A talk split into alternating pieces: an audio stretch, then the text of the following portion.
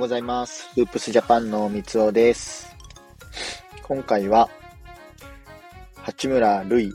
が歴史的記録を達成というテーマでお話をしていきたいと思います。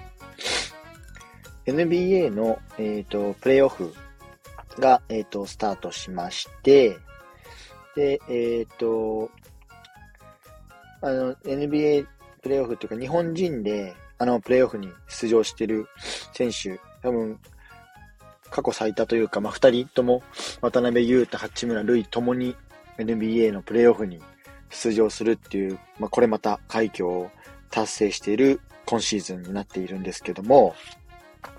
そんな中ですね、あの、ロサンゼルス・レイカーズに所属している八村塁が、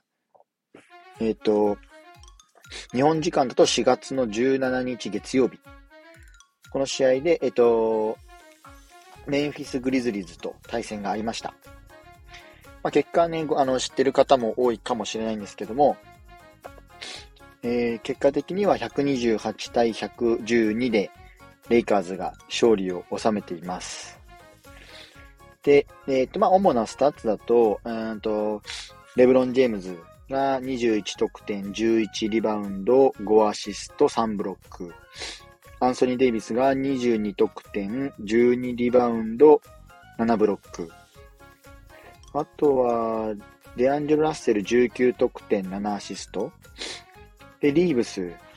が、えっ、ー、と、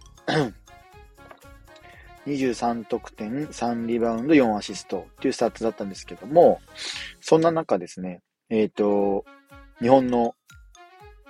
トッププレイヤー、日本人としてのトッププレイヤーである八村塁が、ベンチから、えっ、と、まあ、シックスマンのようなポジションで、えっ、と、今現在、レイカーズで出場を果たしているんですけども、えー、試合の最終的なスタッツは29得点、6リバウンド、で、30分の出場ということで、チーム最多の得点を記録して、レイカーズの勝利に大きく貢献したというのが、えっ、ー、と、プレイオフのグリズリーズとの第一戦になりました。これは本当に素晴らしいなと思います。で、これまでね、あの、八村塁、結構この NBA の、NBA じゃない、レイカーズ移籍してからも、まあ、こうね、調子が上がったり下がったりみたいなのを繰り返していて、最近だとちょっと下がり気味ではあったのかなと思うんですけども、ここに来て、また調子を上げてきているような状況です。ちなみにですね、その歴史的な記録って言ったんですけども、これ実は、あの、ロサンゼルス・レイカーズの、その、歴史上の中で、えっ、ー、と、ベンチから、まあ、プレイオフですね。NBA のプレイオフでベンチから出場して25得点以上を獲得した選手っていうのが、実は、えっ、ー、と、1996年のマジック・ジョンソン以来2人目の記録なんですね、実はこれが。マジック・ジョンソンの次に記録するっていう、しかもそれが日本人の八村塁っていう、まさにね、これが素晴らしいなというところで、今回、えっ、ー、と、ニュース記事にはなっているんですけども、そこを取り上げていければと思って、えー、ちょっと収録をさせていただきました。やっぱりこうやって海外で活躍する日本人の選手っていうのは、えー、増えてきている状況ではあると思いますので、このあたり、まあ、もちろんね、こう野球ですとか、サッカーですとか、そういったね、別のスポーツですと、ですと、えっ、ー、と、海外で活躍している選手っていうのは非常に多いんですけど、や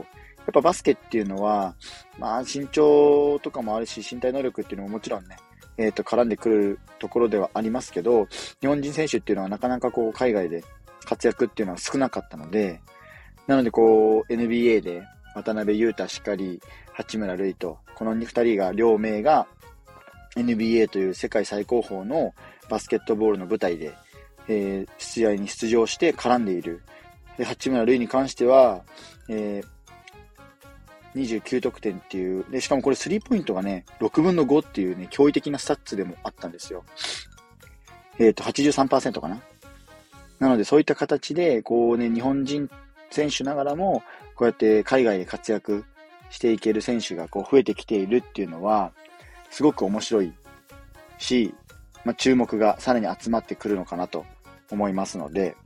このあたりね、ぜひね、皆さんも、えー、NBA 今始まって、と、プレイオフ始まったばっかりですので、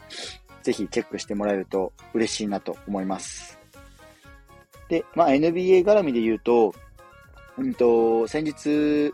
あの、YouTuber のあの、コムドットっていう5人組のグループがいまして、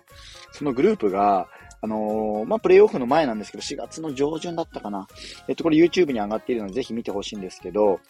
えー、っと、NBA のロサンゼルスクリッパーズから直々に招待を受けて、で、自身の中学校時代のユニフォームの背番号を入れて、名前も入れてもらいつつ、えー、ユニフォームを着て観戦に行く。というのが、えー、動画で上がっていて、で、またね、これはね、YouTuber っていうのがまだ、まだまだこれからこう、需要があるというか、こう人気の高い YouTuber は、えー、そうやって認知を獲得できる部分、こう拡散できる部分が非常に大きいので、で、実はこれ、ジャパンゲームがこの前あった時に、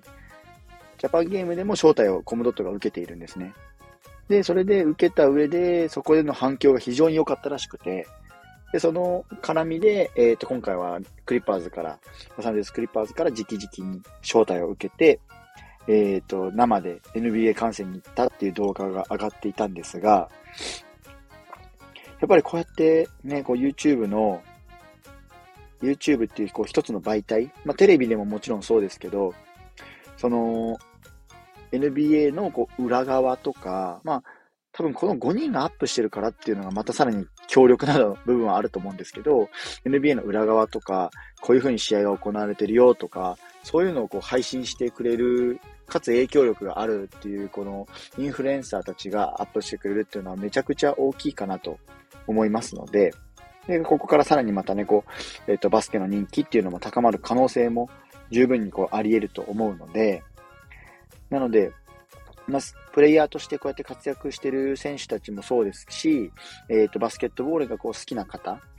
きなインフルエンサーとかももちろん数多くいるので、そのあたり、こう、SNS とか、そういうので皆さん発信してるのをチェックしてるとは思うんですけども、さらにこう、魅力を伝えて、えー、多くの方に見てもらいたいなとは思いますね。